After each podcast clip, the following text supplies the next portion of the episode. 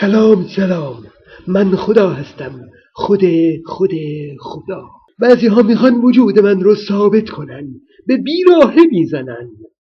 ضمن تشکر از اینکه به فکر من هستند تقاضا دارم از استدلال های کشکی برای اثبات وجود من استفاده نکنند.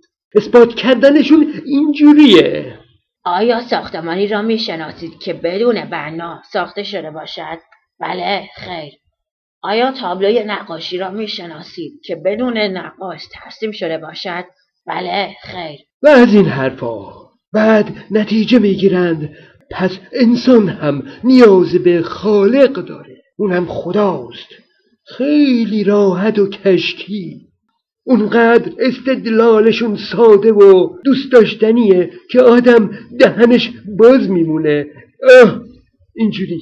یعنی دوتا سال علکی در مورد دوتا چیز بیجان ساخته دست بشر و نتیجه گیری اثبات وجود یک موجود نامحدود ماورا و طبیعه برای ساختن موجودی جاندار همچون انسان. آره به همین راحتی. علم و منطقم بره جلو بوق بزنه. می‌خوام بگم اگه این استدلال درست باشه به همین روش میشه وجود ارواح خبیسه رو هم ثابت کرد. گوش بدید؟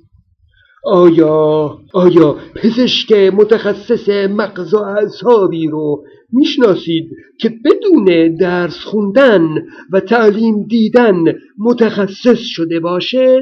بله؟ خیر آیا پزشک متخصص عفونی را می‌شناسید که همینطور مثال های مشابه حالا نتیجه گیری رو حال کنید مگه میشه که این باکتری ها و ویروس ها بدون تعلیم و درس خوندن هر کدوم متخصص یک بیماری شده باشن؟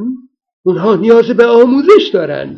چه کسی به اونها تعلیم داده تا متخصص ایجاد بیماری عفونی و یا بیماری مغز و اعصاب بشن؟ ارواح خبیسه درسته. اونها بدجنسن. میکروب ها رو آموزش میدن. براشون کلاس می‌گذارن تا اونها رو متخصص بیماری کنن. تازه مثال من بهتر هم بود. چرا که لاقل مثال و نتیجه هر دو جاندار بودن. انسان به بسیاری از مسائل عقلی و علمی رسیده و خواهد رسید.